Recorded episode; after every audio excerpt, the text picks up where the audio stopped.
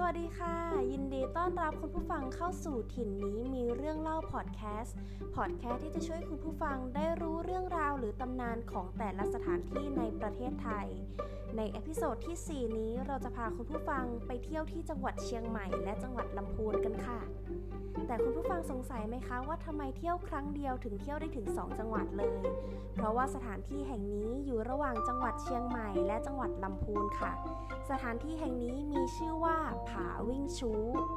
ซึ่งที่มาของชื่อสถานที่แห่งนี้นะคะ เกิดจากเรื่องราว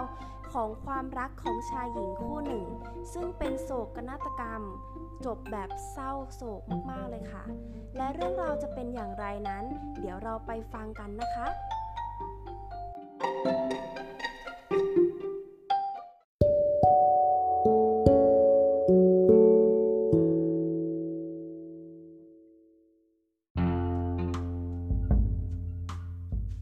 าลครั้งหนึ่งนานมาแล้ว เจ้าเมืองลำพูนมีพระธิดาองค์หนึ่ง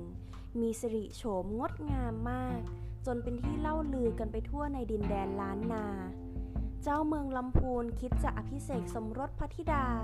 กับเจ้าชายเมืองใกล้เคียงหลายครั้งหลายครา แต่พระธิดาก็บ่ายเบี่ยง ไม่มีใจสมัครรักใคร่ผู้ใด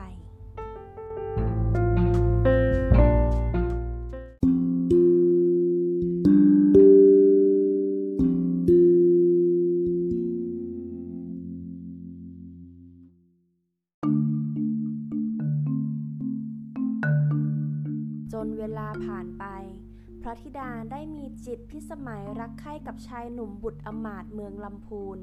ทั้งสองรักใคร่กันมาก แต่เจ้าเมืองลำพูนขัดขวาง เพราะทั้งคู่ไม่คู่ควรกัน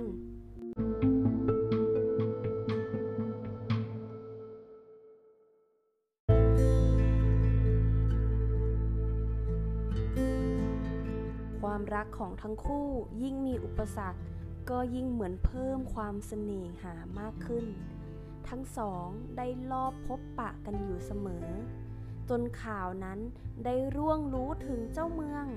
เจ้าเมืองก็พยายามที่จะขัดขวาง สั่งห้าม ไม่ให้พระธิดาออกจากตำหนักเ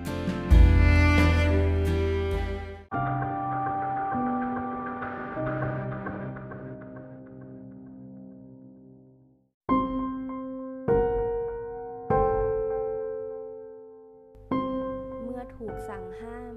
หนุ่มสาวทั้งสองก็ยิ่งทรมานใจ กระหายที่จะพบหน้ากันยิ่งขึ้น ต่างทอดอาลัยในความรักของตน และเห็นว่า ชาตินี้คงจะไม่มีโอกาสได้สมปรารถนาเป็นแน่แท้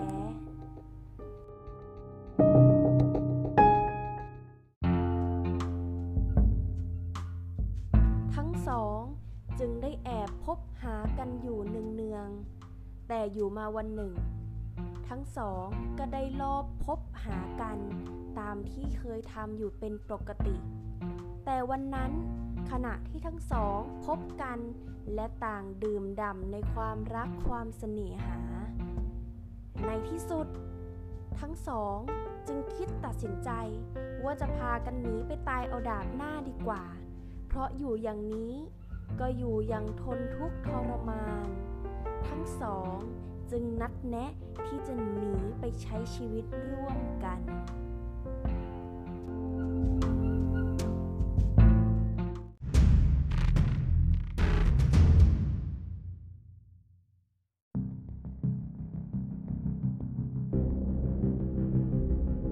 จนคืนวันนัดหมายก็มาถึง ชายหนุ่มก็เตรียมม้ามารับพระธิดา ทั้งสองคนขี่ม้าพากันไปโดยไร้จุดหมาย ฝ่ายเจ้าเมืองก็ทราบว่าพระธิดาหนีไปกับบุตรอมาตจึงสั่งให้ทหาร ติดตามนำตัวกลับมาให้ได้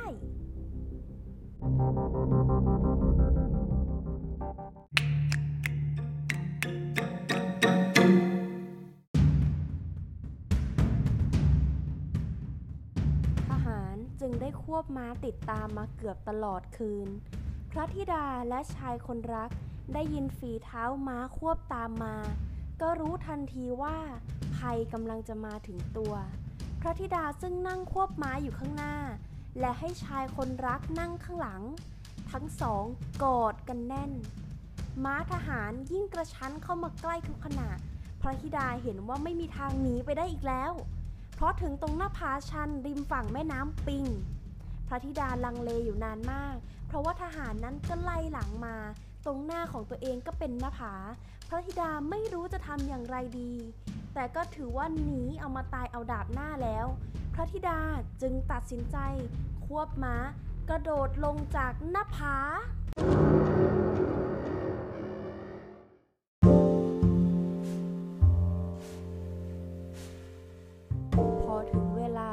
รุณ ก็เป็นเวลาตรงกับที่พระธิดานั้นได้สิ้นชีวิตพอดี ทั้งสองตกหน้าผาสิ้นชีวิตพร้อมกัน ตรงที่นั่น คนจึงเรียกหน้าผาที่นั่นว่า ผาวิ่งชู นับแต่นั้นเป็นต้นมาจ